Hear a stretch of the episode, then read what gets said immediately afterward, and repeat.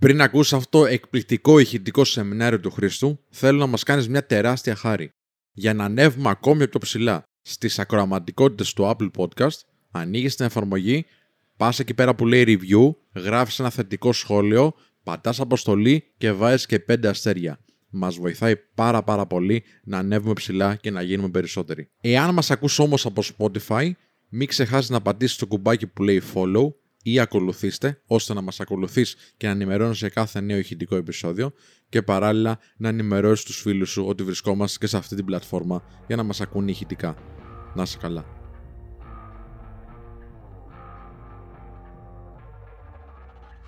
Καλώς όρισες στο πιο εκπαιδευτικό live στο σύμπαν. Μία εκπομπή για την αυτοβελτίωση και το φλερτ που θα σου λύσει με μοναδικό τρόπο τις σημαντικότερες απορίες που είχες ποτέ σε αυτά τα ζητήματα. Μία εκπομπή η οποία συνδυάζει απίστευτα φοβερές γνώσεις με πάρα πολύ καλή παρέα και πολύ γέλιο. Βρεγμένη Σανίδα. Πάμε! Καλησπέρα και καλώς ορίσατε στη Σανιδάρα, την καλύτερη εκπομπή του σύμπαντος. Πείτε μου τα νέα σας, πείτε μου τι κάνετε, πείτε μου πώς είσαστε. Θα σας ευχαριστούμε για άλλη μια φορά που είσαστε εδώ, Πέμπτη στις οκτώ, για να μιλήσουμε για ένα θέμα το οποίο μας έχει τσούξει όλους και υπάρχουν κάποιες καταστάσεις που ίσως δεν ξεχάσαμε ποτέ. Όπως και να έχει, θα ήθελα να κάνω αρχικά τις απαραίτητες συστάσεις όπως κάνω πάντα. Έχουμε να πούμε κάποια πράγματα, έχω να σας πω κάποια πράγματα. Κανονίστε, συντονιστείτε, μπείτε live, πάτε τουαλέτα, πηγαίνετε όπου είναι να πάτε, φάτε, γιατί έχουμε να πούμε πράγματα σημαντικά για σήμερα. Τώρα, σήμερα μόνο μια μικρή εισαγωγή. Έχω μαζί μου τον Scarface ή αλλιώς τον Σπύρο. Τα υπόλοιπα θα σας τα εξηγήσει ο ίδιος. Καλώς όρισες, Σπύρο. Καλώς όρισα, καλώς όρισα, καλώς βρήκα. Αλλά δεν θέλω να το πω live αυτό, γιατί, γιατί, δεν, θέλω θα το... γιατί δεν θέλω να θίξω τώρα τον άνθρωπο, γιατί κάνει καλή δουλειά κατά τα άλλα. Γιατί σου είπα να τον πεις ονομαστικά. Λοιπόν, τέλος πάντων, θα σου το πω γιατί με λέει Scarface. Α, δεν φαίνεται τώρα από εδώ έτσι όπως είμαι όμως. Είχα πάει σε ένα μπαρμπεράδικο. Και ο άνθρωπος πήγε να μου κάνει λίγο το trimming τα, τα μουσια. Και επειδή έχω πολύ ευαίσθητο δέρμα, είμαι ευαίσθητος άνθρωπος γενικότερα. Με τρύπησε λίγο εδώ. Και μου έχει κάνει μόλυνση, παιδιά, και είμαι με μία φούσκα εδώ πέρα. Πόσες μέρες τώρα, δύο-τρεις μέρες. Αυτά. Περνάω πολύ δύσκολα, με κοροϊδεύουν όλοι, μου τη λένε. Με απορρίπτουν όλοι, μιας και είναι και το θέμα. Αλλά εντάξει, πιστεύω θα περάσει. Βέβαια, σήμερα έχω μαζί μου τον άνθρωπο ο οποίος αποφεύγει διακαώς, γιατί ήρθε η ώρα να σε εκθέσω. Από... Αποφεύγει διακαώς να βάλει ένα στοίχημα μαζί μου περί δίαιτας. Πιστεύω ότι ήρθε η ώρα να χρησιμοποιήσω την ισχύ που έχω στα social media και να του ασκήσετε εσείς πίεση να βάλει δημόσια στοίχημα μαζί μου. Δεν το περίμενες αυτό. Και βλέπω και την απόγνωση στο πρόσωπό σου. Θα γίνει χειρότερο. Λοιπόν... Οπότε καταλαβαίνετε ότι σήμερα θα γίνει, καλό, σήμερα θα γίνει χαμός, καλός χαμός βέβαια. Εντάξει, για μένα πάντα θα είναι, δεν ξέρω για τους υπόλοιπους, οπότε σήμερα έχουμε μαζί μας τον ένα και μοναδικό που αποφεύγω στοιχήματα γιατί πάλι θα χάσω, Κάζιο. Καλώς όρισες. Καλησπέρα, καλησπέρα σε όλους. Καλώς όρισες. Παίζει πολύ βρώμικα να το πω, γιατί ναι. Δεν με άφησες καν να το σκεφτώ. Τι να, γιατί... προχτές το είπα. Ε, ναι. Τι ναι, πόσες θέλεις να το σκεφτείς, μαλάκα. Και παρτίδα σκάκι να παίζαμε, θα έχεις χάσει. Ο κόσμος δεν ξέρει ότι έχουμε κάνει τρία στοιχήματα και τα τρία έχω χάσει. Γι' αυτό βλέπεις το pattern. Με στάξει, όχι πια στοιχήματα με τον Χρήστο. Έβδηλε, να σου πω κάτι. Διάβολο. Ήταν στοιχήματα που μπορούσες να πιάσεις. Δεν ήταν μη ρεαλιστική στόχη. Το ότι δεν τους έπιασες, δεν φταίω εγώ. Ναι, ναι, ναι, ναι. Λοιπόν, πείτε μου τι κάνετε, πείτε μου τα νέα σας. Εδώ πέρα βλέπετε ότι γίνεται χαμός λιγάκι. Έχουμε να πούμε πολλά, έχουμε, έχουμε σημαδευτεί, πάμε για στοιχήματα. Γίνεται χαμός, περιμένουμε, διαβάζω τις απόψεις σας στα σχόλια. Πώς σας φαίνεται που βγάζουμε κόσμο έξω κλπ. Οκ, okay, καταλαβαίνουμε. Θα το συζητήσω και αυτό. Έχουμε να μιλήσουμε για πάρα πολλά θέματα επικαιρότητας που δεν θα τα πούμε. Οπότε καταλαβαίνετε ότι έχουμε να μιλήσουμε για πάρα πολλά πολλά θέματα. Πείτε μου τα νέα, πείτε μου τι κάνετε. Αρχικά λένε για τον Κάζιο του ασκούμε κοινωνική πίεση και παίζει να μας κάνουν cancel, το λέει ο Μιχάλης Δελετέκος. Ρε, αντί για να με στηρίξετε, αντί για να με στηρίξετε, αλήθεια, ναι, μπράβο. Το κοινό είναι πάντα με τον good guy. Το κοινό... Ποιος είναι ο good guy εδώ. Θα σε πάρει και θα σε σηκώσει σήμερα. Πού να ξέρα τι τραβάμε στα παρασκήνια. Τι λέει ο κόσμος, τι κάνει, πώς περνάτε, λοιπόν, πείτε μου τα νέα σας. Η Τζέσικα ρωτάει αν είδα δερματολόγο. Όχι, Τζέσικα τώρα, εντάξει, μια μικρή έτσι ρογμή σε αυτό το πέτρινο πρόσωπο είναι. Θα το φτιάξουμε, δεν είναι κάτι. Κάζιο, λέει ο Αντώνης Σταυρίδης, μου αρέσει η μπλούζα σου. Δείξε λίγο μπλούζα. Α, αυτά είναι. Εμένα είναι η αγαπημένη μου. Μία τη φορά συνέχεια, παιδιά. Του είπαμε παραλυμία. Λοιπόν, ο Σαντήρης Μαυρής λέει ένα κόμμα έξι μακριά από τους εκατό χιλιάδες πάμε. Όντως, παιδιά, είμαστε χίλιους εξακόσιους συνδρομητές μακριά από τους εκατό χιλιάδες. Ένα μεγάλο milestone για το Men of Style. Και γενικότερα είναι ένα μεγάλο milestone για τα κανάλια αυτοβελτίωσης. Γιατί κανένα κανάλι στην Ελλάδα με αυτή τη θεματολογία δεν θα έχει φτάσει σε αυτό το νούμερο συνδρομητών. Οπότε θα είναι μια τεράστια τεράστια επιτυχία και θα δείξουμε έτσι και σε κάποιους ανθρώπους ότι ξέρεις τι, υπάρχει αυτό το πράγμα που λέγεται αυτοβελτίωση και πολλοί άνθρωποι ενδιαφέρονται γι' αυτό. Οπότε εμείς θα είμαστε εδώ οι πρώτοι και εσείς μαζί μας, αυτή η παρέα.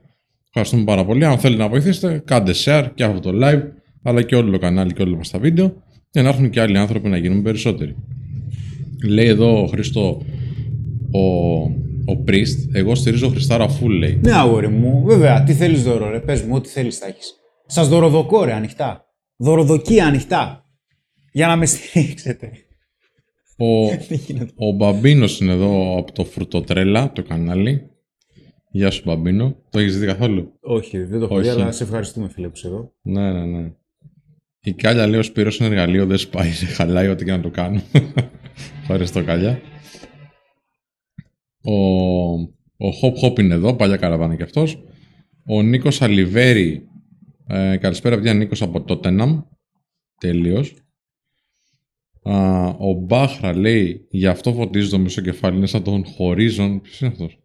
Δεν ξέρω, είναι κάποιος ε, από τα άνιμε αυτά που βλέπετε. Ο...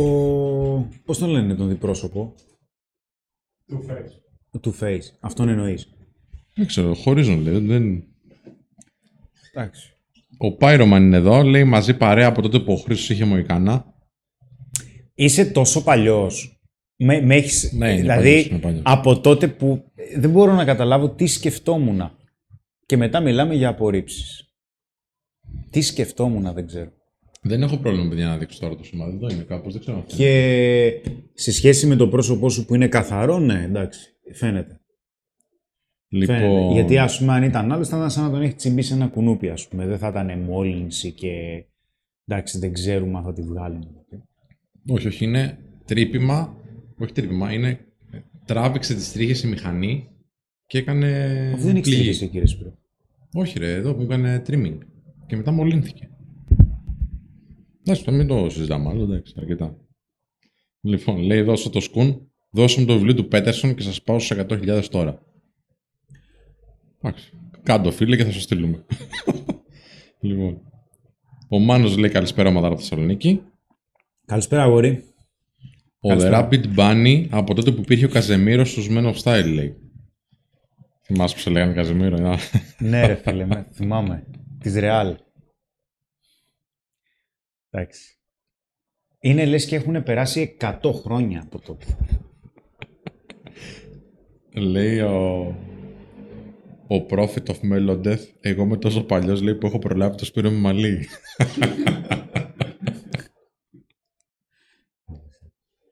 Ο Ανώνυμος λέει Κάζιο βάλει το στοίχημα.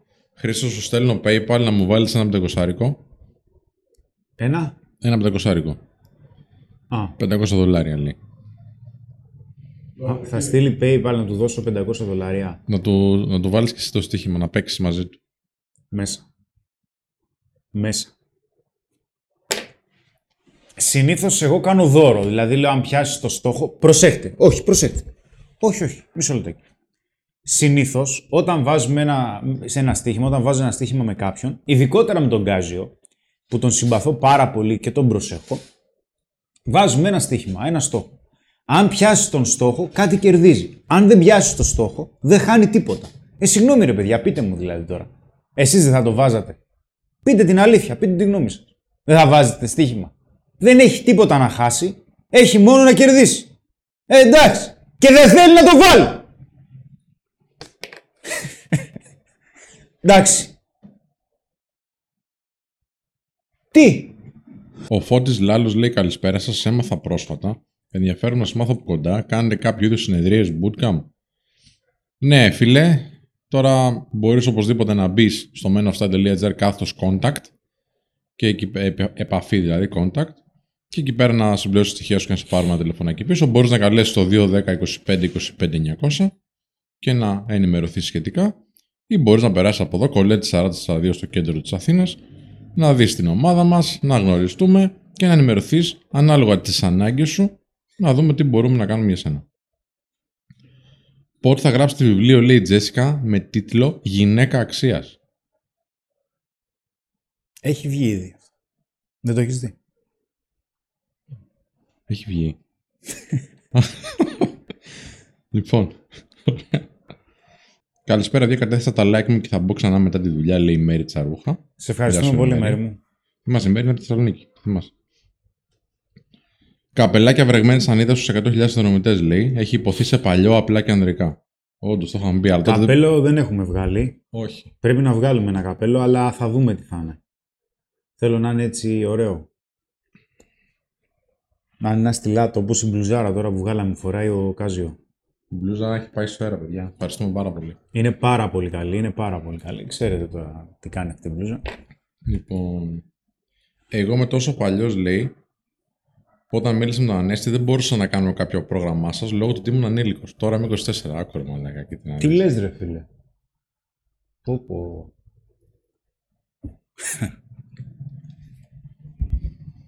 Μεγαλώσαμε, φίλε, και εδώ. Γεράσαμε, μαλάκα.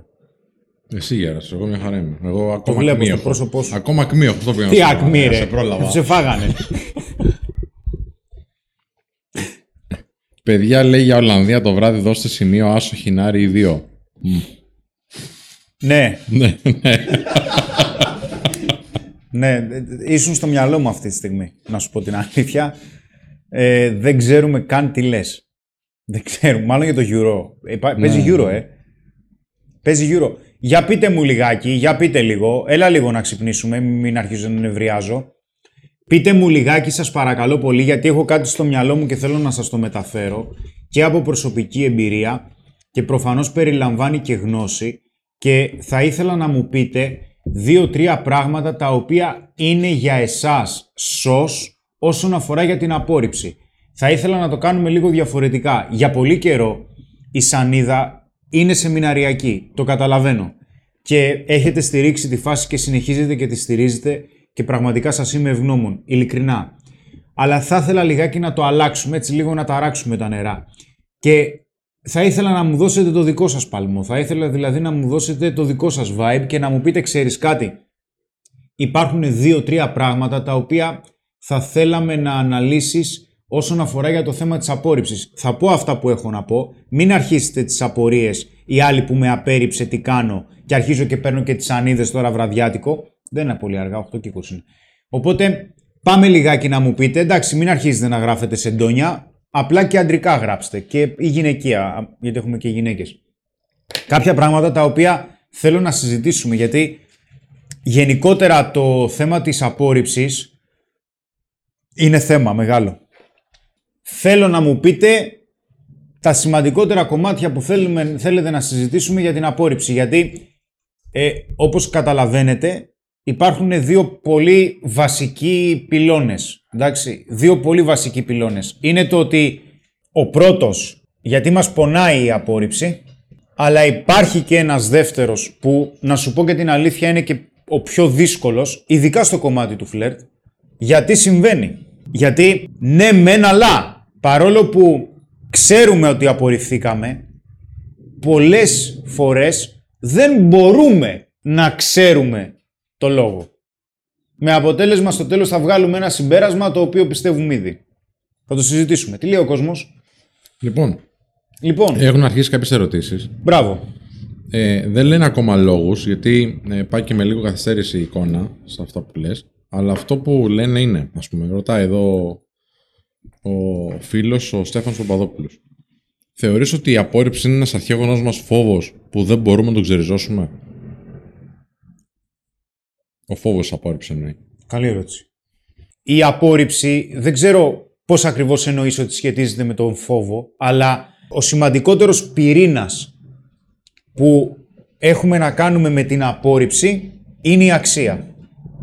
Δηλαδή, όταν απορριπτόμαστε, που ουσιαστικά η απόρριψη, ας πούμε με πολύ απλά λόγια, ότι είναι ένα,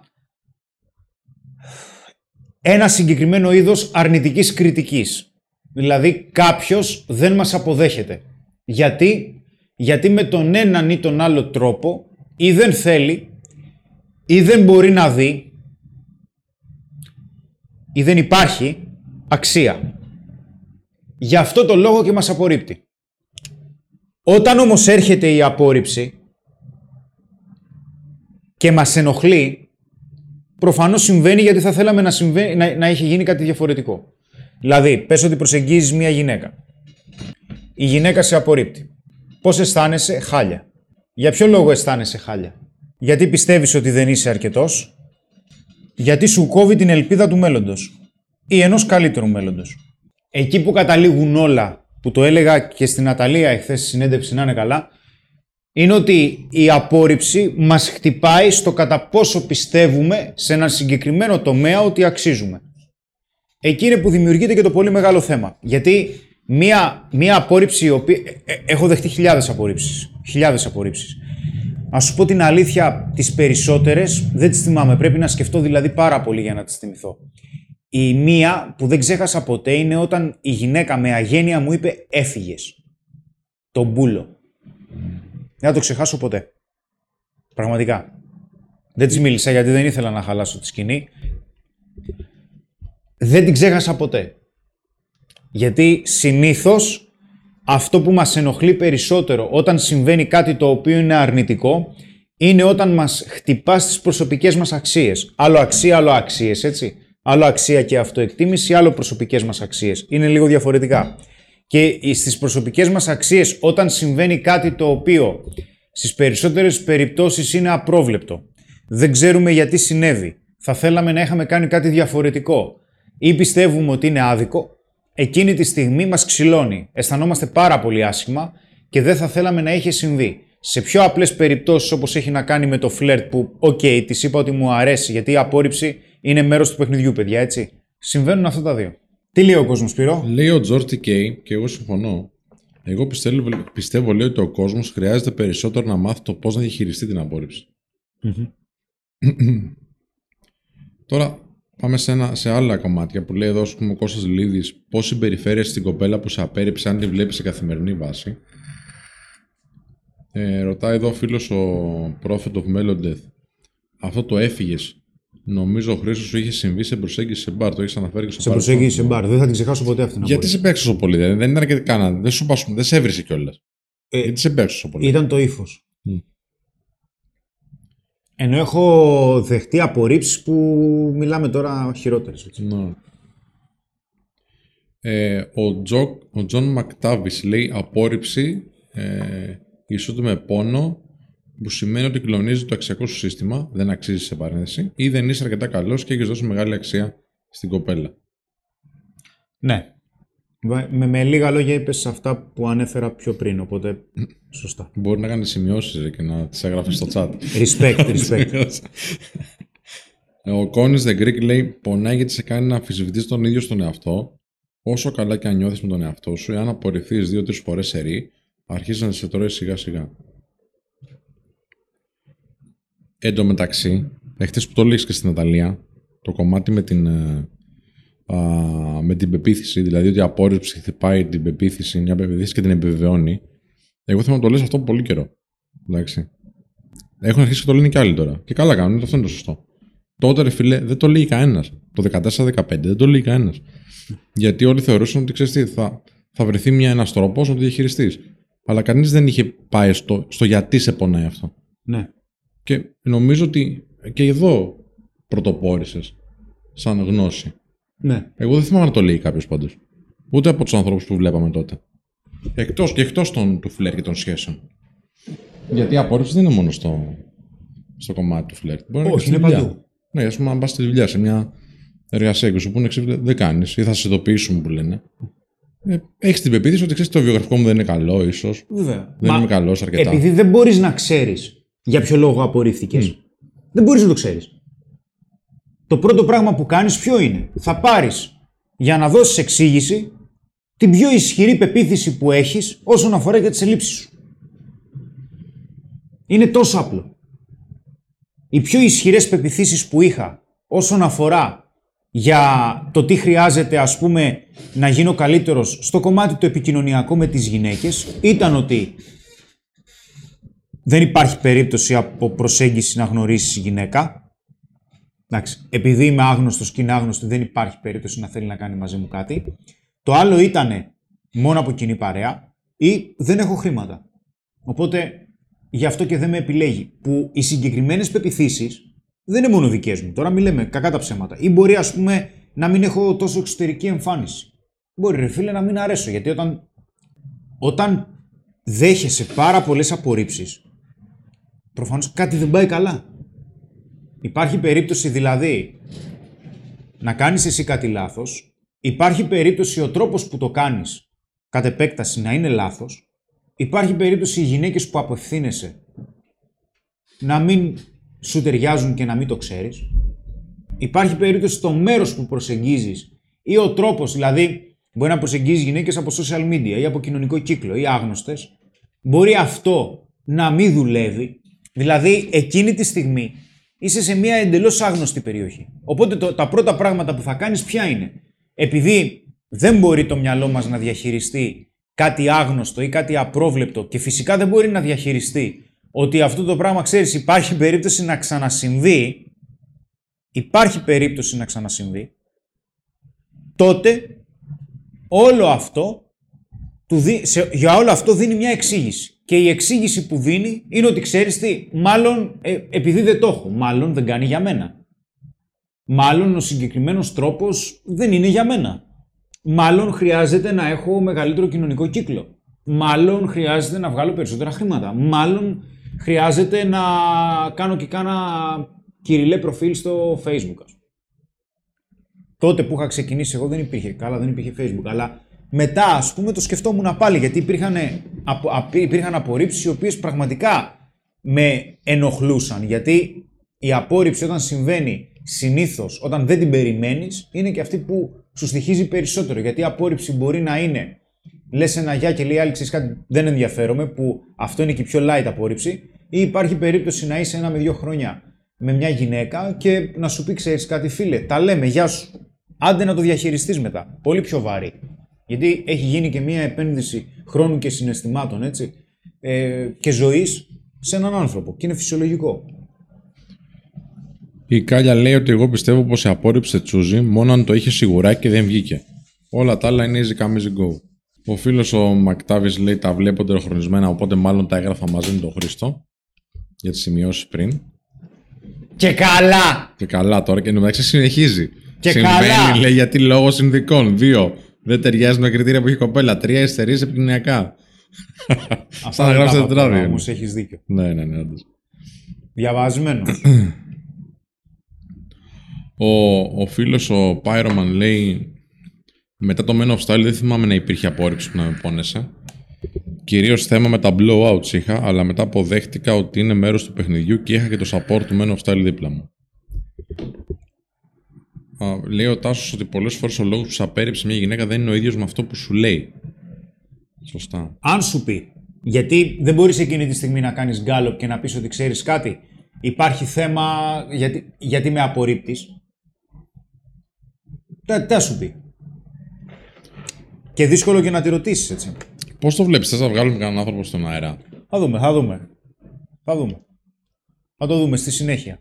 Αλλά κυρίως θέλω να δω ότι συνήθως για εμένα το ίσως το νούμερο ένα το οποίο με βοήθησε όσον αφορά στις προσεγγίσεις ήταν ότι σταμάτησα να κάνω προσέγγιση μόνο και μόνο για να κάνω προσέγγιση. Δηλαδή στην αρχή έκανα τις προσεγγίσεις μηχανικά και περίμενα να, να έρθει το αποτέλεσμα. Και υπάρχουν δύο...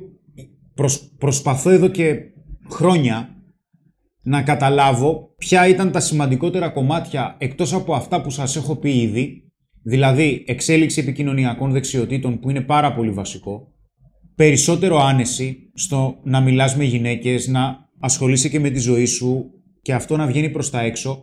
Προσπαθούσα να καταλάβω τι ήταν αυτό το οποίο σταδιακά άρχισε να μειώνει τις απορρίψεις ή να αρχίζω να γίνομαι και περισσότερο αποδεκτός από γυναίκες που μου άρεσαν. Και πιστεύω ότι τα δύο σημαντικότερα κομμάτια, τα δύο σημαντικότερα κομμάτια τα οποία με βοήθησαν, απλά το έμαθα με πολύ δύσκολο τρόπο γιατί τότε δεν υπήρχε Men of Style και οποιοδήποτε Men of Style να κάτσω να δω κάποια πράγματα, ειδικότερα στα ελληνικά, να τα αποκωδικοποιήσω λιγάκι με βάση το πώς συμβαίνει στην Ελλάδα και να πω ότι ξέρεις τι, αυτό γίνεται έτσι, αυτό γίνεται αλλιώς, μάλλον συμβαίνει για αυτό το λόγο, μάλλον η τονικότητά μου παίζει ρόλο, μάλλον η οπτική επαφή παίζει ρόλο, μάλλον γαμώ το σπίτι μου, όλα παίζουν ρόλο και τι θα πρωτοβελτιώσω. Τα δύο βασικότερα κομμάτια τα οποία πραγματικά με βοήθησαν, πρώτα απ' όλα το ξέρετε όλοι, ήταν η αντοχή, δηλαδή υπήρχαν φορές που έκανα και διαλύματα, έκανα κάνα δύο εβδομάδες ας πούμε να πω προσεγγίζω γυναίκα γιατί πραγματικά οι απορρίψεις με ενοχλούσαν, δηλαδή ήταν σαν δεξαμενή σκατού που γέμιζε, οπότε χρειαζόταν να έρθει ο αχόρταγος, το βιτίο, για να αρχίζει να, πα, να, να παίρνει όλα αυτά τα σκατά των απορρίψεων που είχα πάρει για να ξαναξεκινήσω, γιατί φυσικά δεν μπορούσα να σταματήσω να, μπαίνω, να είμαι στη διαδικασία να προσπαθώ να γνωρίσω μια γυναίκα, γιατί και ήμουν μόνος μου και ήμουν και πολύ πίσω κοινωνικά. Οπότε τα δύο βασικότερα, τα δύο βασικότερα κομμάτια τα οποία εμένα με βοήθησαν πολύ είναι, είναι δύο και πιστεύω, ελπίζω να βοηθήσουν και σένα. Το πρώτο το είπα, αλλά θα το αναλύσω. Τι λέει ο κόσμος, πόσα like έχει κάνει? Έχει κάνει like ένα εκατόν πενήντα τρία στους τριακόσιους φίλους. Είμαστε μισοί έχουν κάνει like. Όχι, όχι. Έχουν λίγο ξεχαστεί, δεν τους έχουμε πει και εμείς. Δεν πειράζει, σίγουρα. Εντάξει, καταλαβαίνω. Είναι απόλυτα φυσιολογικό. Παιδιά, θέλω μια πενηντάρα για να συνεχίσω. Άντε, άμα θέλετε. πενήντα like, εντάξει. Πάρ' το report. πενήντα like. Όχι, μην τους λες τέτοια. Είμαστε εκατόν πενήντα τρία, πάμε σιγά σιγά στα εκατόν πενήντα τέσσερα τώρα. Έχουμε ανέβει λιγάκι. εκατόν πενήντα εννιά, πω πω, αυτό είναι δύναμή της. Τους είχε λείψει αυτό το παιχνίδισμα. Ε, ναι, εντάξει, πάμε στα διακόσια. Αλλά ειλικρινά θέλω να μου πείτε την άποψή σας για αυτό που σας λέω. Δηλαδή, αν εσείς έχετε αντιμετωπίσει απορρίψεις, και δεν μιλάω μόνο για την απορρίψη στο φλερτ, για όνομα του Θεού, και σας πείραξε, αλλά την ξεπεράσατε αυτή την απορρίψη, πώς την, απορρί... πώς την ξεπεράσατε ή πώς σας επηρέασε. Γιατί η οπτική σας μετράει, έτσι, προφανώς. Λοιπόν, το βασικότερο που μπορώ να θυμηθώ ότι έκανα λάθος και έχει να κάνει με το ότι δεν ήξερα πώς να μιλάω καλύτερα ή όπως μιλάω τώρα, είναι ότι πήγαινα και ό,τι έκανα το έκανα μηχανικά και νόμιζα ότι εκείνη τη στιγμή ο στόχος, ο στόχος ήταν να ανταλλάξω τηλέφωνα με τη γυναίκα. Δηλαδή, αν πάρω τηλέφωνο είμαι οκ. Okay. Είμαι οκ. Okay. Μετά της έστελνα μήνυμα, δεν απαντούσε ποτέ. Ghosting. Αυτό που χρειάζεται να καταλάβεις είναι ότι είναι πολύ βασικό να... Δεν ξέρω αν μπορείς να το καταλάβεις τώρα. Να προσπαθείς να καταλαβαίνεις το πώς αισθάνεται η γυναίκα και εκείνη τη στιγμή να κάνεις τις απαραίτητες επικοινωνιακές ρυθμίσεις. Γιατί υπάρχει περίπτωση, ας πούμε, για παράδειγμα, ε, να μιλάς στη γυναίκα και εκείνη τη στιγμή να έχεις πάρα πολύ ενέργεια, αλλά η γυναίκα να είναι λίγο περισσότερο ντροπαλή, Αν έχεις εσύ πάρα πολύ ενέργεια, θα τρομάξεις. Χαλάρωσε λίγο. Αυτό είναι επικοινωνιακό. Και είναι κάτι, είναι κάτι πάρα πολύ απλό. Στο λέω γιατί δεν θέλω να μπω σε πάρα πολύ τεχνικό κομμάτι το οποίο έχει να κάνει με τη λεκτική επικοινωνία και όχι με τη μη λεκτική. Αλλά η μηχανικότητα είναι ένα θέμα. Το ότι το να αισθάνεσαι άνετα ή να έχεις δείκτες εξωστρέφειας, να μπορείς να χαμογελάς, όλα αυτά είναι σημαντικά. Το να πας εκεί και να προσπαθείς να περάσεις καλά είναι και αυτό σημαντικό.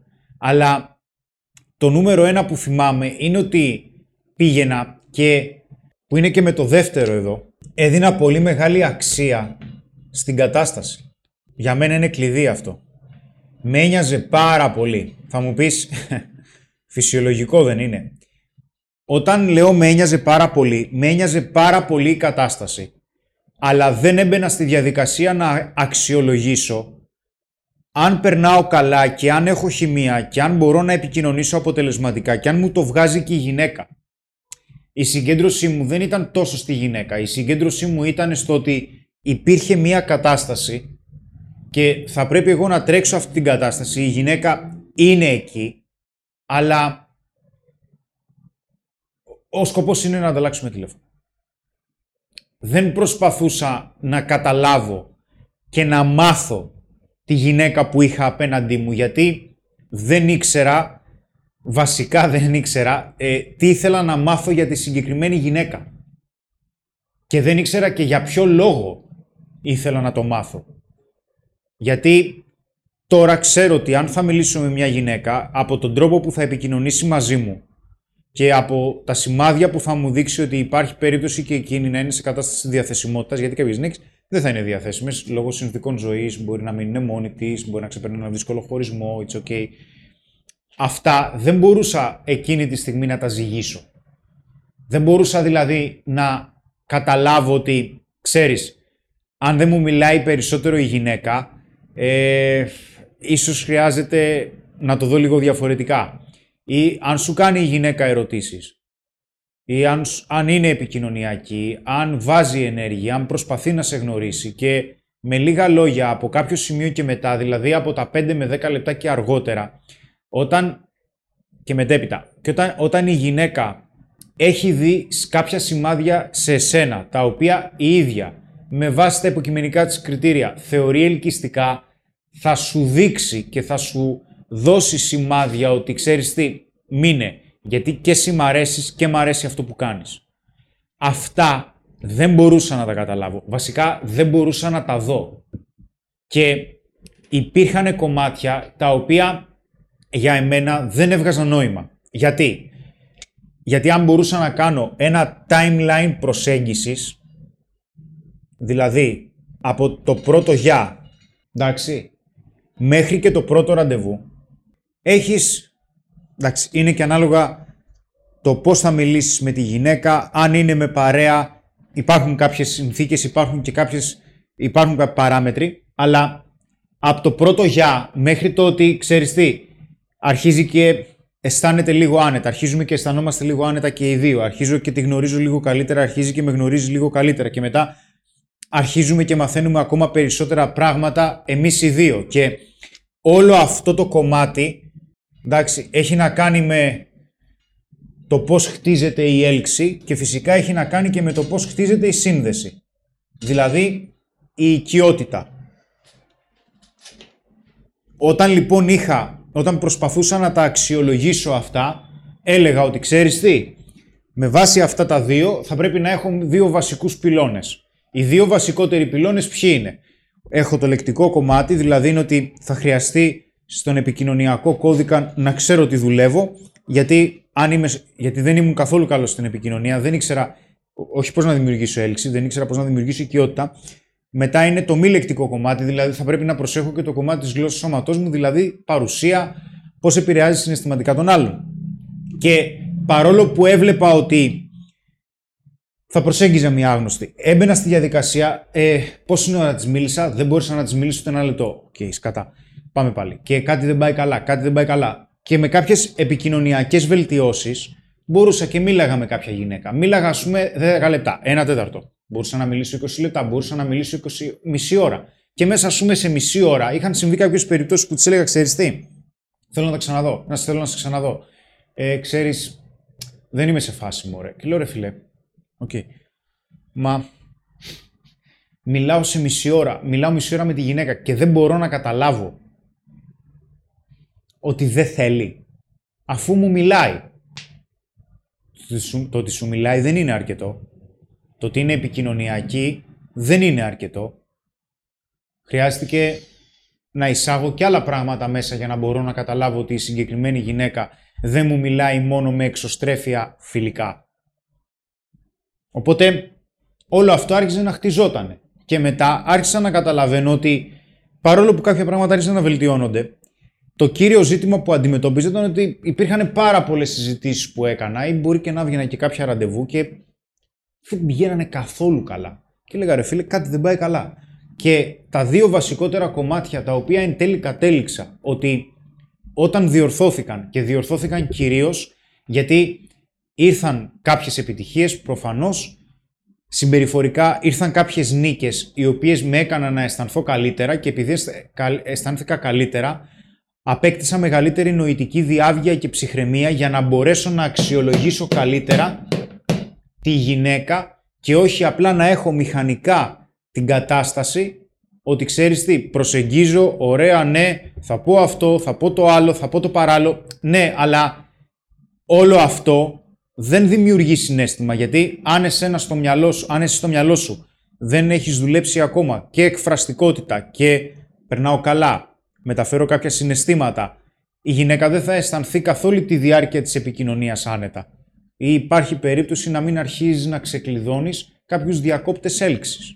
Οπότε όλα αυτά φυσικά σε μένα ήρθαν σε πολύ μεγάλο χρονικό διάστημα γιατί έχω ξαναπεί αμέτρητες φορές ότι δεν ήμουν και πάρα πολύ, σε πολύ καλό επίπεδο, αντιθέτως. Οπότε σιγά σιγά ήρθε αυτό, αλλά τα δύο σημαντικότερα κομμάτια τα οποία είδα είναι ότι πρώτα απ' όλα, σταμάτησε να με νοιάζει για το αν θα απορριφθώ τόσο. Σταμάτησε να με νοιάζει. Λέω: οκ, okay, από τη στιγμή που είναι να συμβεί, θα συμβεί. Οπότε τουλάχιστον ας δω αν μου αρέσει πραγματικά η γυναίκα και αν μου κάνει και η γυναίκα. Και εκεί άρχισα να βλέπω κάποιες αλλαγές. Και το άλλο κομμάτι ήταν ότι δεν χρειάζεται σώνει και καλά να λέω τα ίδια. Ότι ανάλογα με την περίπτωση και ανάλογα με τη γυναίκα και ανάλογα με το πώς θα δω ότι η γυναίκα ανταποκρίνεται, μιλάει, αντιδράει, θα προσπαθήσω να προσαρμοστώ κι εγώ. Αλλά τώρα μου λέτε και τη γνώμη σας. Λέει ο Κ. Παύλος, μετά από ένα μικρό διάστημα που δούλεψα πωλήσεις, ξεθάρεψα και το είχα άνετα με προσέγγιση. Απλά άμα η ζωή σου είναι χάος και δεν τα έχεις καλά με τον εαυτό σου, δεν πας πουθενά. Πολύ καλή δουλειά μας. Ευχαριστούμε, φίλε. Ο Ορτίκια Αχαΐας λέει ε, την απόρριψη την ξεπέρασε όταν ξεκίνησα να διαβάζω ψυχολογία και κατανόησα σε μεγάλο βαθμό τη φύση της γυναίκας. Τώρα πια ανάβω κερί στο όνομα αυτής που μου άνοιξε τα μάτια. Οπότε υπήρχε κάποια ιστορία. Θα πεις ανάβω κερί στο μος, αλλά δεν πειράζει. Ο Μιχάλης Δελετέκος λέει: Χρήστο, όταν εργασιακά έρχονταν η μία απόρριψη μετά την άλλη, δεν ένιωθα ούτε ότι δεν είχα αξία, ούτε ότι δεν υπήρχε μέλλον. Σταδιακά όμως συσσόρευσα πολύ αρνησμό. Ναι, βέβαια. Λογικό είναι. Λογικό. Και στις περισσότερες περιπτώσεις ψυχολογικά επηρεάζει πάρα πολύ και η ανεργία τους ανθρώπους, παιδιά, έτσι. Διάβαζα κάτι μελέτες. Ο Χάζεμπεργκ λέει: μια πρόσφατη απόρριψη που έζησα με επηρέασε στον ανδρικό εγωισμό μου σε βαθμό να με βάλει σε σκέψεις για το αν είμαι αυτό που λέμε αλφα.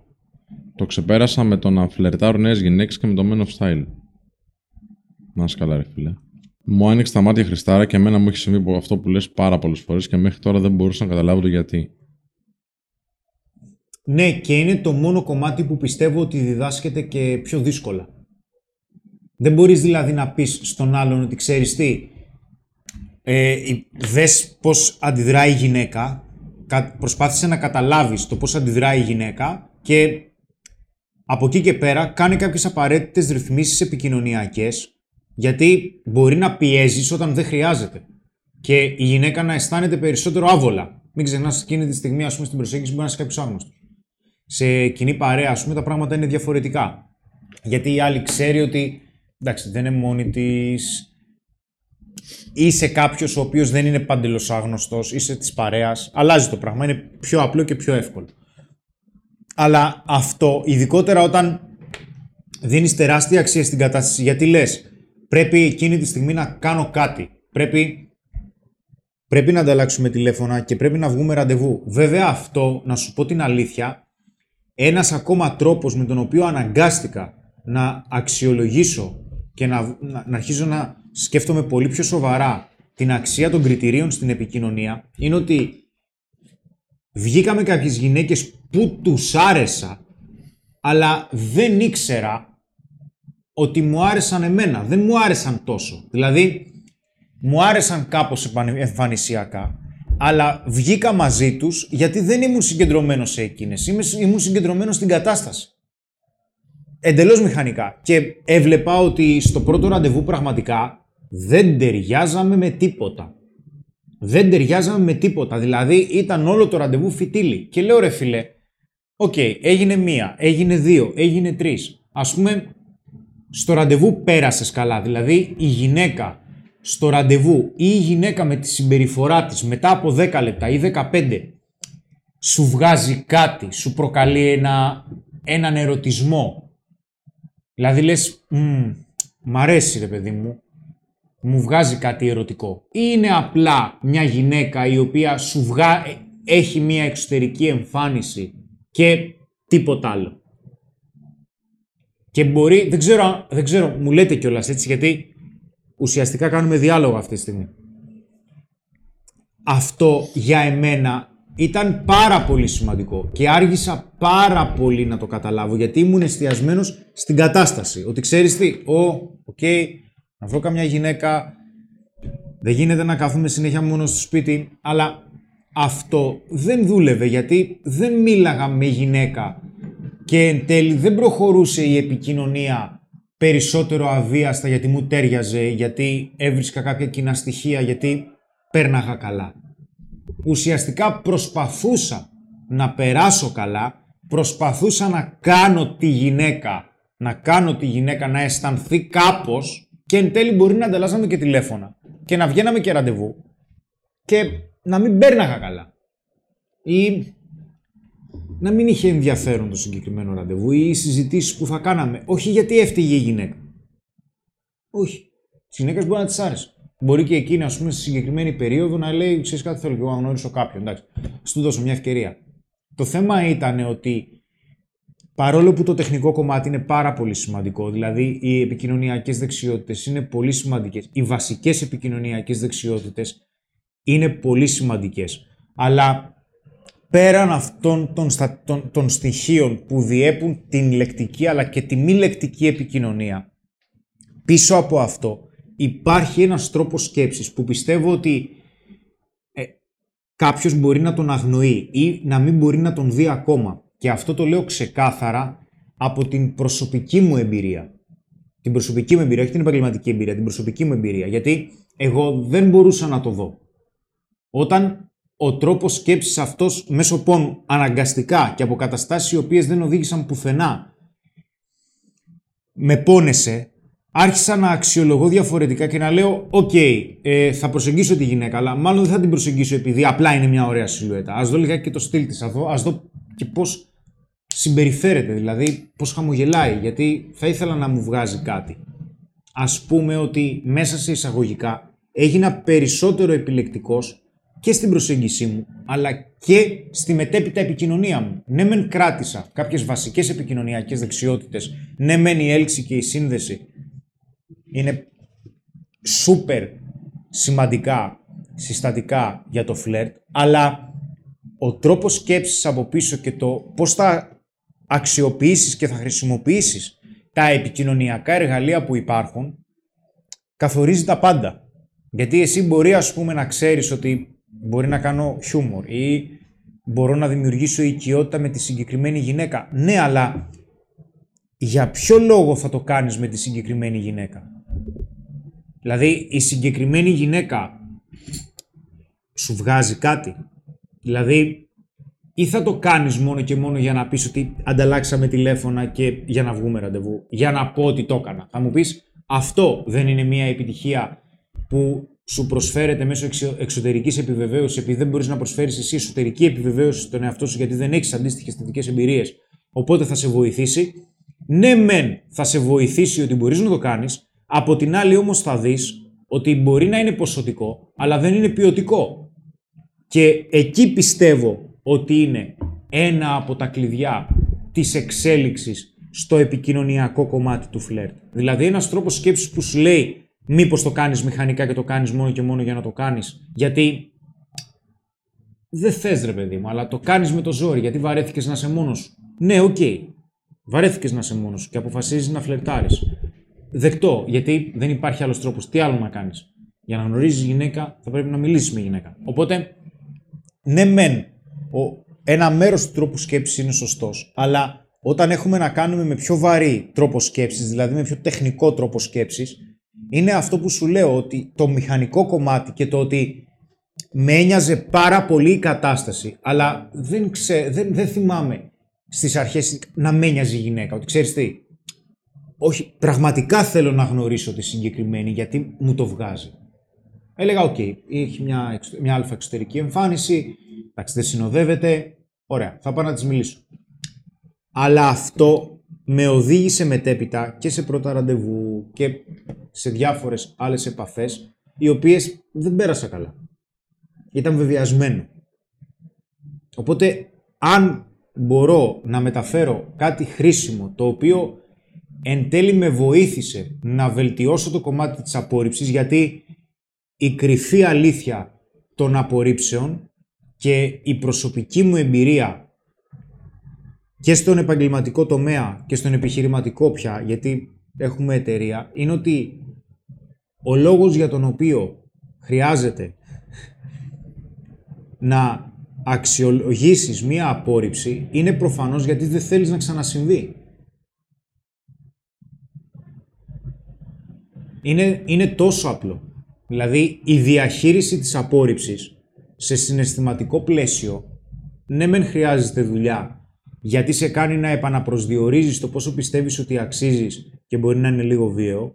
Από την άλλη όμως, πιστεύω ότι ο πιο πρακτικός τρόπος για την απόρριψη, για να διαχειριστείς την απόρριψη, να μην σταματήσεις να προσπαθείς, αλλά υπάρχει περίπτωση να αλλάξεις τον τρόπο που προσπαθείς ή τον τρόπο σκέψης, γιατί προφανώς ο τρόπος σκέψης επηρεάζει και όλα τα άλλα, έτσι. Επηρεάζει όλες τις γραμμές προσοχής και εστίασης που θα έχεις εκείνη τη στιγμή που οδηγείσαι προς έναν υποτιθέμενο στόχο.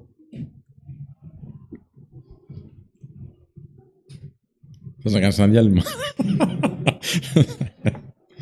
Αν και λένε εδώ οι φίλοι, πες τα Χρήστο. Ε, έχουμε πολλές ερωτήσεις, δεν ξέρω τώρα στη φάση... Πάμε λιγάκι να μιλήσουμε με τις ερωτήσεις, ναι. Ωραία. Να μιλήσουμε με τις ερωτήσεις, όχι Ο με τον Τζ... κόσμο, εγώ με τις ερωτήσεις θα μιλάω. Ναι, ναι, ναι. Ο Τζορτς Καλαβάνος, αν καταλάβεις πως δεν ταιριάζει, δεν ταιριάζει με μία που προσεγγίζεις, γιατί έλεγες πριν ότι ξέρεις, πήγαινες και μίλαγες τα λοιπά, και ενώ η κουβέντα προχωράει, πόσο σταματάς? Οκ, ε, okay, χάρηκα για την γνωριμία. Αν είναι, συναντιόμαστε κάποια άλλη στιγμή, εντυπιάζομαι. Ναι, τι, πώς το σταματάς? Έτσι εννοεί, το σταματάς, φίλε. Ναι, ναι, απλά εδώ ευγενικά. Το... Mm. Οι απορρίψεις οι σκληρές που είναι όταν...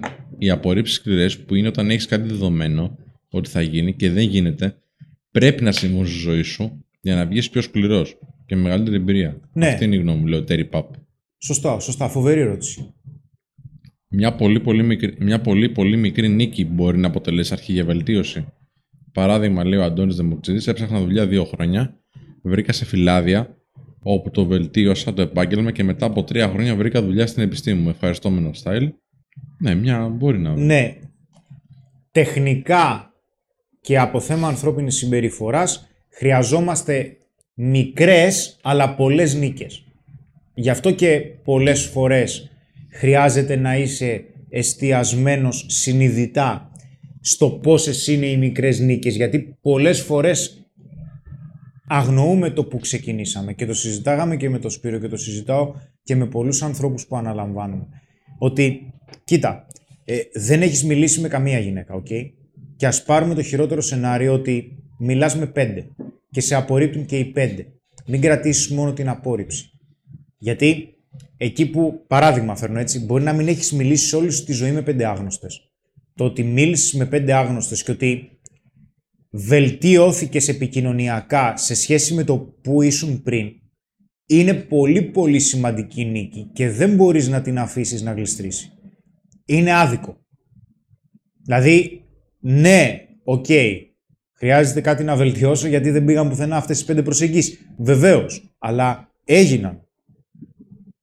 Σε άλλες περιπτώσεις δεν θα γινόντουσαν καν.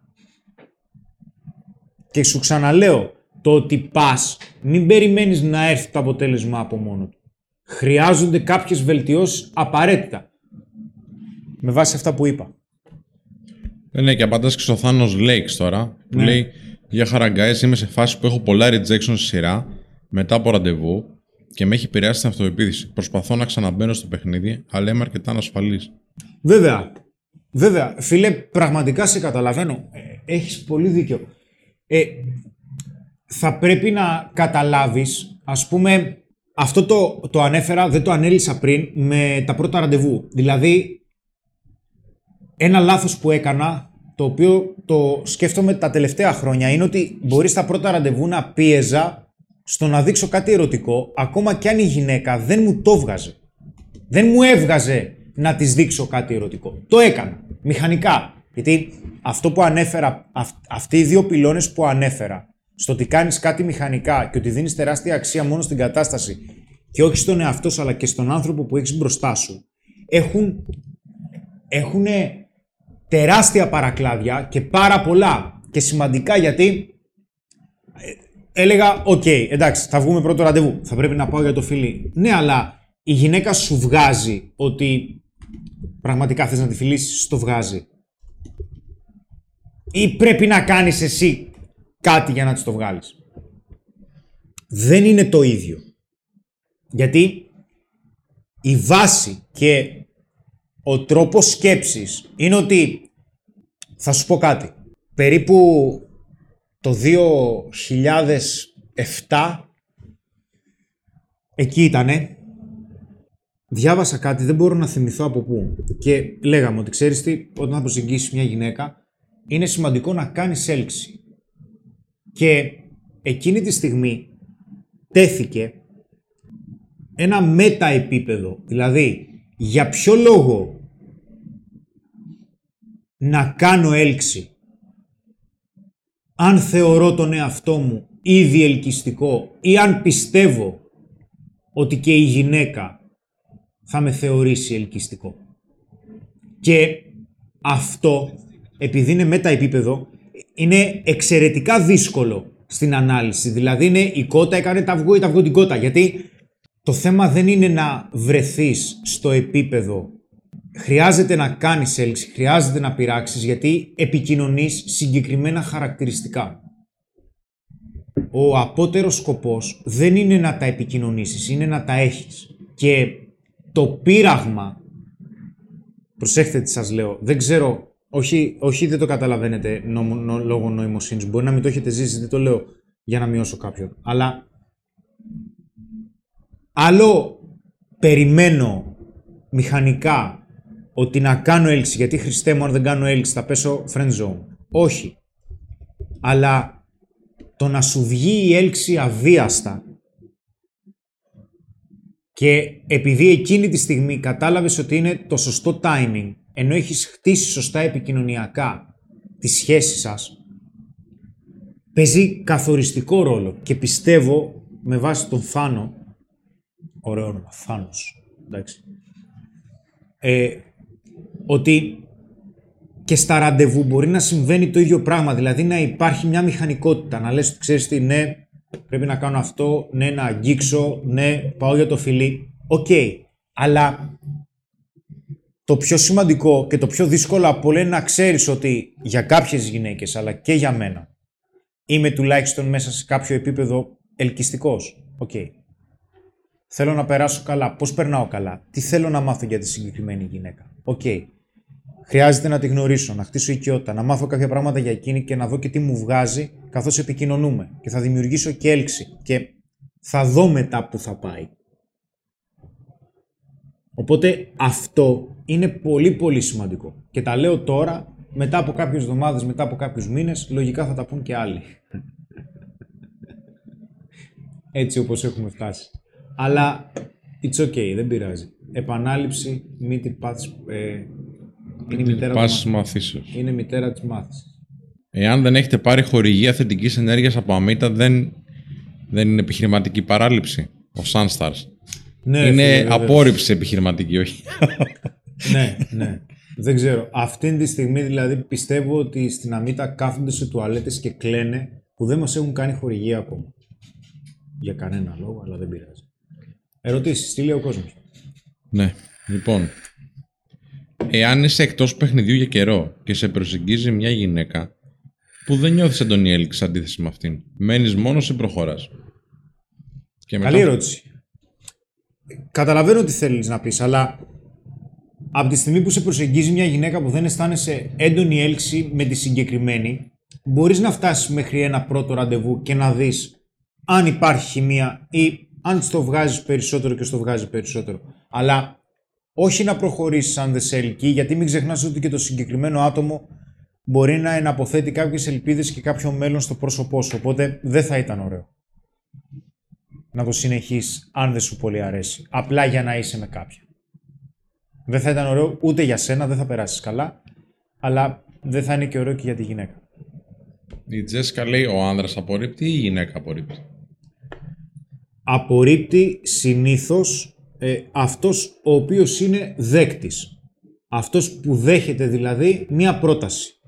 Υπάρχει περίπτωση όμως κάποιος άνδρας να προσεγγίσει μια γυναίκα και να την απορρίψει και εκείνος γιατί το φλερ δεν πηγαίνει έτσι όπως θα ήθελε, μπορεί να του πει κάτι και να μην πάει παρακάτω. Όλοι απορρίπτουν.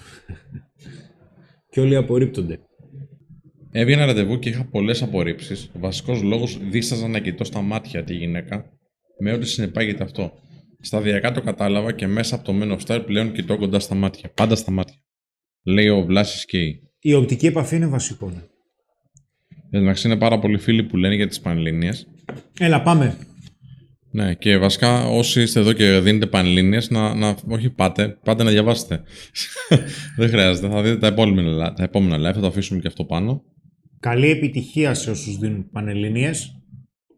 Σας εύχομαι ό,τι καλύτερο. Εντάξει, να θυμάστε ότι δεν θα καθορίσουν τη ζωή σας οι πανελλήνιες. Πιστέψτε με. Γιατί είναι πιεστικό πολύ. Το έχουμε περάσει, είναι πιεστικό. Χρήστο, λέει ο Κωνσταντίνος, το πλάνο που μας έχετε δώσει σε σεμινάρια του Bootcamp δεν είναι κατά κάποιο τρόπο μηχανικό στο πώς αναλύουμε τα θέματα ένα-ένα. Όχι, δεν είναι. Καταλαβαίνω τι θέλεις να πεις. Γιατί άλλο το να έχεις την ικανότητα να αναλύσεις κάποια θέματα, αλλά σου δίνω και πάρα πολύ χώρο να αυτοσχεδιάσεις. Σου δίνω τον χώρο ώστε να μην είσαι μηχανικός και να μην δίνεις αξία στην κατάσταση. Καταλαβαίνω τι ρωτάς όμως. Ε, και απαντάει παράλληλα ο Πάιρομαν σε αυτό, κάπως, με την απάντησή του που λέει «Πώς το δικαιό έχεις, Χρήστο, θυμάμαι να μου λέει η κοπέλα ότι της αρέσει η ποιοτική παρέα και έμενα μπετό». Δεν είχε τι να πει δηλαδή. Τώρα θέλω όντως να μάθω τι σημαίνει για εκείνη η ποιοτική παρέα και όλη η συζήτηση αλλάζει μετά. Ναι, όλη η συζήτηση αλλάζει. Δηλαδή, όλο το πλαίσιο αλλάζει. Όλο το πλαίσιο, γιατί σου λέει εκείνη τα κριτήριά της και καταλαβαίνεις και εσύ αν έχεις τα ίδια κριτήρια. Οπότε... τότε είναι αυθεντική η σύνδεση που γίνεται. Γιατί τότε λειτουργεί η συμβατότητα. Τώρα, τώρα εκεί, γίνεται, εκεί έρχεται και μπλέκεται το ντι εν έι του φλερτ. Εκεί παίζεται όλο το παιχνίδι. Η Κάλια λέει πάω για ποτό στο σαλούν, κανονίστε να τους τονώσετε την αυτοπεποίθηση, μην βλέπω μούτρο όλο το βράδυ, φιλιά. Δεν είναι στίγμα η Κάλια τώρα. Καλά κάνει. Ο Μάριο Γουλφ λέει: εγώ πολλές φορές φλερτάρω απλά για την επιβεβαίωση και με το που πάει καλά τις απορρίπτω. Ναι, γιατί φοβάσαι την επιτυχία. Αυτό είναι σημάδι φόβου επιτυχίας. Εκτός και αν θες να τιμωρήσεις κάποιον που δεν νομίζω. Κώστα Χατζιωάννου λέει: γεια σας, παιδιά, συγχαρητήρια. Η απόρριψη είναι τίμια. Είναι μια ξεκάθαρη στάση που σου ξεκαθαρίζει το τοπίο από την αρχή κιόλας, ώστε να μην επενδύσεις άδικα. Άρα είναι δώρο. Γιατί κερδίζεις χρόνο, ρωτάει. Ναι, θα μπορούσε να το δει και έτσι. Ε, κοίταξε να δεις. Η κάθε απόρριψη είναι αποκάλυψη μιας αλήθειας. Οι περισσότεροι θέλουμε την αλήθεια, απλά δεν ξέρουμε και πώς θα τη διαχειριστούμε. Γιατί η αλήθεια πολλές φορές σε φέρνει αντιμέτωπο με κάποια πράγματα τα οποία χρειάζονται διαχείριση. Οπότε η, απο, η απόρριψη είναι αποκάλυψη μιας αλήθειας. Ποιας αλήθειας είναι θέμα αναζήτησης. Η απόρριψη έχει δύο σενάρια διαχείρισης κατά τη γνώμη μου. Είναι εξελιχθείς μέσα από αυτή ή να οδηγηθείς στον κρεμό από, από ελπισία. Συμφωνείτε με αυτό, λέει ο Βλάσης? Ε, θα σου πω, αν η, η πραγματική απόρριψη είναι η πραγματική αποτυχία και η πραγματική αποτυχία είναι να την πιστέψεις. Να πιστέψεις ουσιαστικά ότι δεν αξίζεις. Γιατί εκεί θα πέσεις πάρα πολύ. Και το έχω νιώσει, δηλαδή, έχω νιώσει πάρα πολλές φορές να πω ότι ξέρεις κάτι, δεν το έχω, δεν είναι για μένα αυτό το πράγμα. Δεν υπάρχει περίπτωση να μπορέσω να ανταπεξέλθω. Οπότε, σε αυτήν τη φάση, χρειάζεται να ξέρεις ότι αν σε έχει επηρεάσει μια απόρριψη, κάνε ένα διάλειμμα. Απλά δεν σημαίνει ότι δεν αξίζεις. Το ότι μια απόρριψη μπορεί να συμβαίνει γιατί πραγματικά έχεις έλλειψη, δεν σημαίνει ότι δεν αξίζεις. Σημαίνει ότι μπορείς να βελτιωθείς. Δεν είναι το ίδιο. Δεν είναι το ίδιο. Πρέπει να γίνει διαχωρισμός στο μυαλό μας. Δεν είναι το ίδιο. Το ότι απορρίφθηκες επειδή, για παράδειγμα, δεν είσαι καλός στην επικοινωνία, δεν σημαίνει ότι δεν αξίζεις. Δεν γίνεται δηλαδή να καθορίσεις ολόκληρο τον εαυτό σου, ολόκληρη τη ζωή σου, από το ότι μπορεί, ας πούμε, μια στιγμή, αρκετές στιγμές, να μην επικοινώνεις αποτελεσματικά. Πώς πρέπει να κινηθεί κάποιος, λέει ο Καλημέρης, καλημέρα Καλημέρης, πώς πρέπει να κινηθεί κάποιος που στην παρούσα φάση αναζητά απλά εμπειρίες και όχι κάτι παραπάνω? Το λέω γιατί είναι δίλημμα, γιατί στην πορεία μπορεί να συναντάς κοπέλες που ταιριάζεις. Και τις απορρίπτεις προφανώς. Ναι, απλά αν ταιριάζεις με μια γυναίκα και πραγματικά προχωρήσεις σε μια σχέση μαζί της, και αυτό είναι εμπειρία, αδελφέ. Η εμπειρία δεν έχει να κάνει μόνο με το ερωτικό. Και μην ξεχνάς ότι με μια γυναίκα που ταιριάζεις, το ερωτικό κομμάτι θα είναι εντελώς διαφορετικό. Ο Τέρι έχει μια ωραία ερώτηση. Λέει, αν έχεις σχεδόν τέλεια χημεία με την άλλη και μετά από ένα φιλί σου λέει δεν είναι συναισθηματικά διαθέσιμη. Πώς γίνεται αυτό? Υπάρχει περίπτωση να λέει την αλήθεια? Υπάρχει περίπτωση να λέει την αλήθεια, ναι. Υπάρχει περίπτωση να προσπαθεί να σε προστατεύσει. Και ένα από τα πολύ ωραία live, δυνατά live που έχουμε κάνει είναι το, το μη συναισθηματικά διαθέσιμος. Να. Και είχε πάει πολύ καλά. Δες το, είναι πολύ πολύ δυνατό. Εγώ βγαίνω ραντεβού, ενώ βγαίνω ραντεβού και έχω αρκετές επιτυχίες, δεν συναντώ κοπέλες που να νιώθω ότι ταιριάζουμε, με αποτέλεσμα να κάνω κάτι λόγω εμφάνισης και όχι επειδή συνδεθήκαμε. Ρίχνω τα στάνταρ έτσι ή συνεχίζω? Ρίχνω τα στάνταρ ή συνεχίζω έτσι? Άκου. Η εξωτερική εμφάνιση δεν είναι το μοναδικό κριτήριο. Το έχω ξαναπεί. Και η εξωτερική εμφάνιση είναι κάτι υποκειμενικό. Το σεξ δεν έχει να κάνει μόνο με την εξωτερική εμφάνιση, αλλά και με τη συμπεριφορά. Οπότε τα κριτήρια είναι δικά σου. Δεν μπορώ εγώ να αποφασίσω το ποιο θα είναι τα κριτήρια σου. Απλά σου λέω ότι αν στηρίζεσαι μόνο στην εξωτερική εμφάνιση, δεν σημαίνει ότι θα περάσεις και καλά. Ο χαρακτήρας είναι που μετράει. Γιατί ο χαρακτήρας είναι και που θα μείνει σε περίπτωση που κάνεις κάτι σταθερό με την κοπέλα, έτσι. Ο Σωτήρης λέει: όποιος βρει χημεία μια γυναίκα με την αφήσει, δεν θα το ξαναβρει εύκολα. Λένε να κάνουμε ένα Moz report για το θέμα με τα γλυκά νερά. Εντάξει, παιδιά, ξέρω. Ε, μου φαίνεται πολύ βαρύ θέμα. Μου φαίνεται πολύ βαρύ θέμα.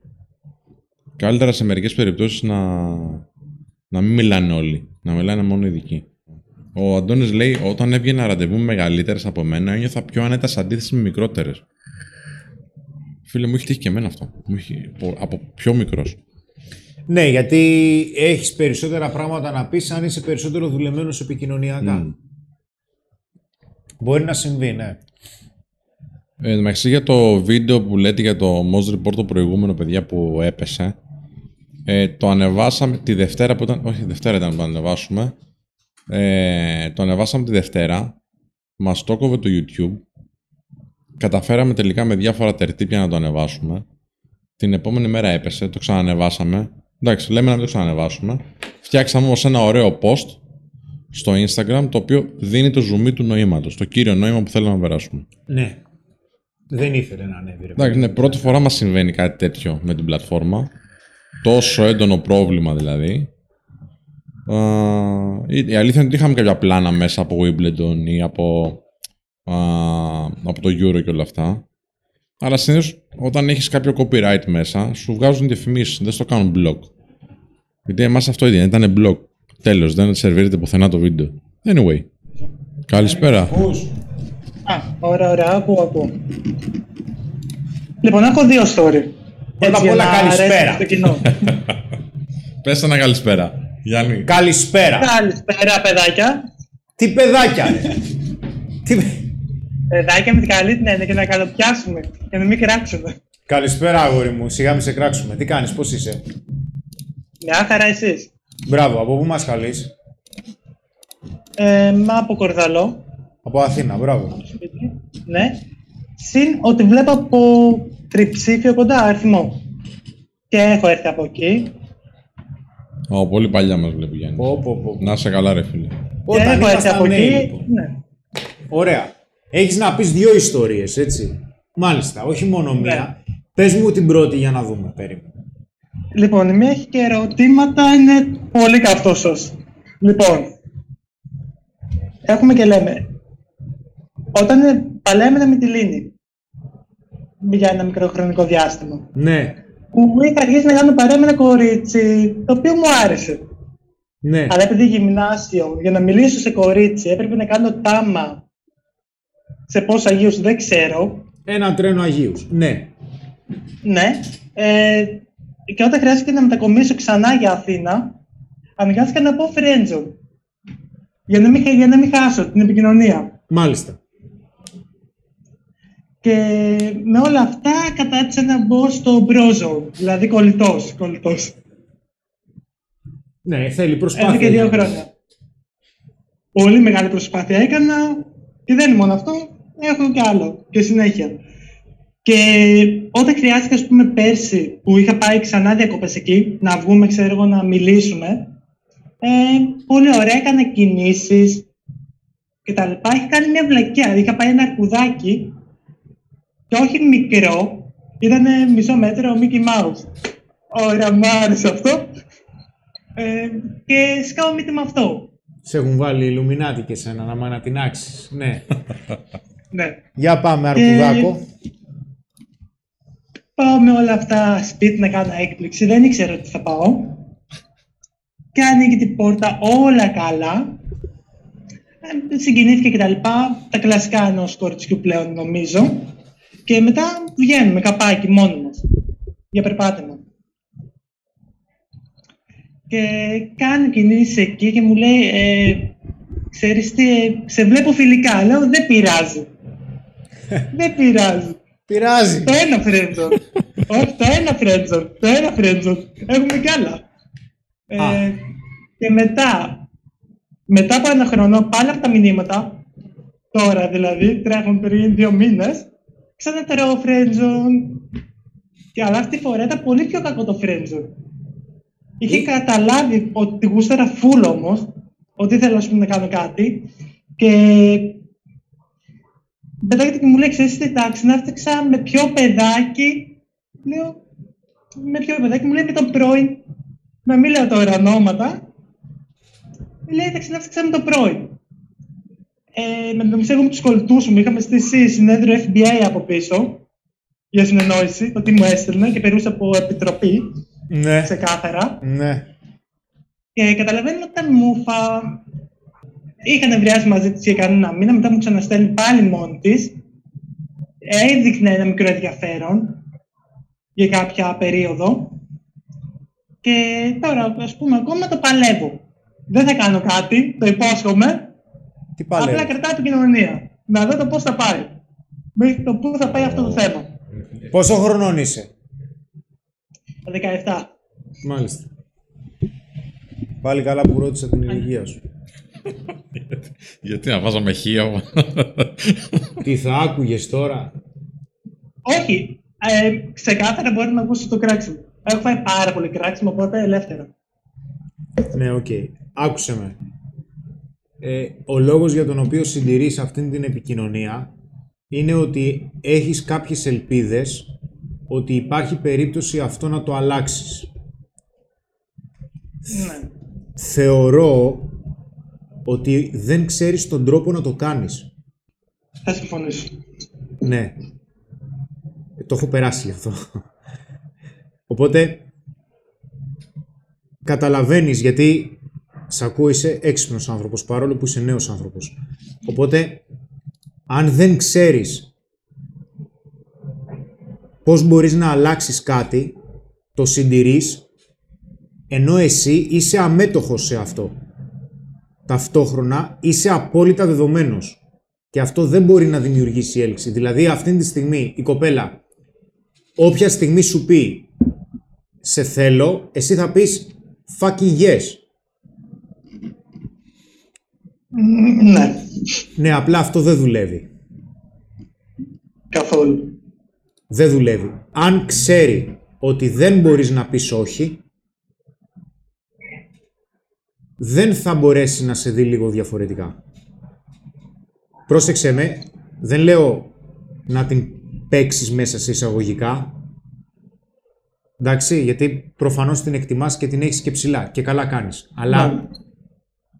το θέμα είναι ότι μάλλον ήρθε η ώρα να κάνεις ένα ξεκαθάρισμα και την επόμενη φορά που θα σου πει ε, «Ξέρεις, είσαι φιλαράκι μου, σε βλέπω φιλικά», θα της πεις «Ξέρεις, ήρθε η ώρα να δείξουμε τον ελέφαντα στο δωμάτιο. Γιατί εγώ δεν σε βλέπω φιλικά». Οπότε την επόμενη yeah. φορά που θα επικοινωνήσουμε, εντάξει, κι αν θέλεις να επικοινωνήσουμε, yeah, βεβαίως, θα ήθελα να μου μιλήσεις σαν πιθανό εραστή. Όχι σαν κολλητό. Τώρα, αν δεν θέλεις να τη χάσεις από φίλοι, που από ό,τι βλέπω δεν είστε και φίλοι, γιατί κάνετε πολύ καιρό να επικοινωνήσετε μεταξύ σας. Ναι. Γιατί αν ήταν πραγματικά κολλητή σου πάρα πολλά χρόνια, γιατί είχατε, έχω τέτοιες περιπτώσεις που κάτι ξαφνικά άλλαξε και υπάρχουν δουλειές στη μέση και αυτά και παρέες, είναι πιο πολύπλοκο, το καταλαβαίνω. Αλλά mm.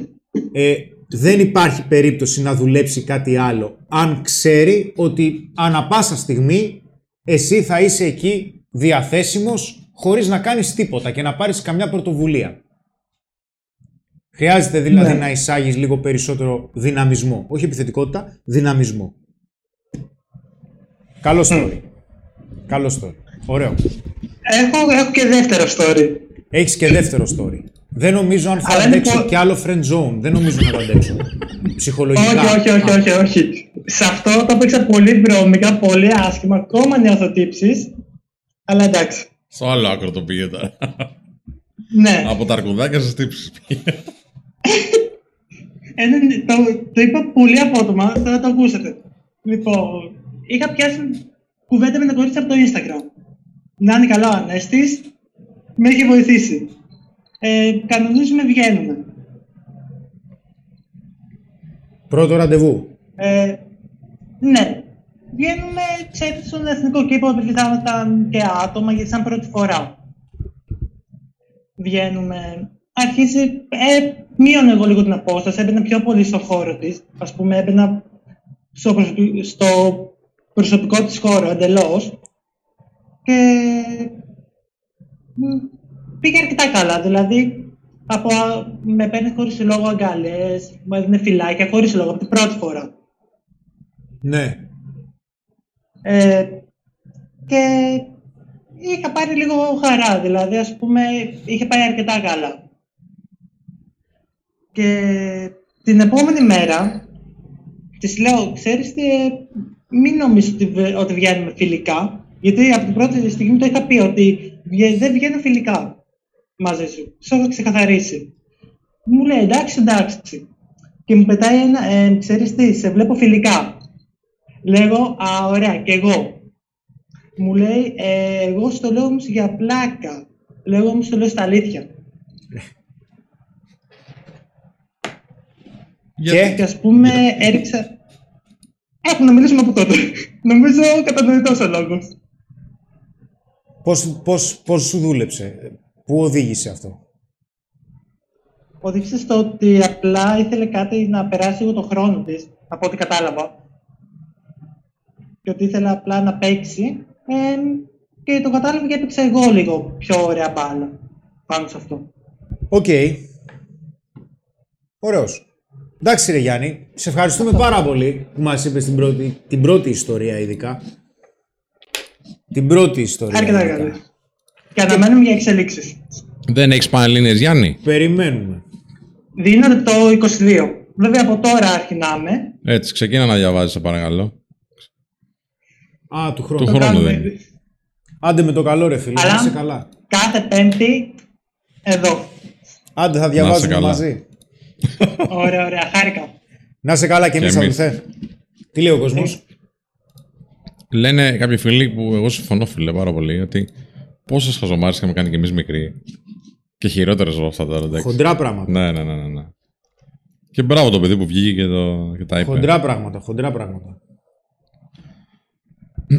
Ο Σόδος λέει να είσαι καλά φίλοι μου, θύμισε τα παιδικά μου χρόνια, τα σχολικά μου χρόνια. Αυτά από εμένα. Αυτά από εμένα. Ωραία. Λοιπόν, κλείνω έτσι. Κλείνω. Λοιπόν, σας ευχαριστώ πάρα πολύ που ήσασταν εδώ σήμερα. Να είστε καλά. Θα ανανεώσουμε το ραντεβού για την επόμενη φορά. Θα δούμε αν θα κάνουμε την επόμενη Πέμπτη, γιατί υπάρχουν κάποιες υποχρεώσεις. Αλλά όπως και να έχει, εμείς συνεχίζουμε δυνατά. Τα φιλιά μου, καλό βράδυ. Να είστε καλά και σας ευχαριστούμε. Καλό βράδυ και από μένα. Καλό βράδυ. Ευχαριστούμε που ήσασταν εδώ και τους ανθρώπους που θέλουν να βγουν στα επόμενα live, παιδιά.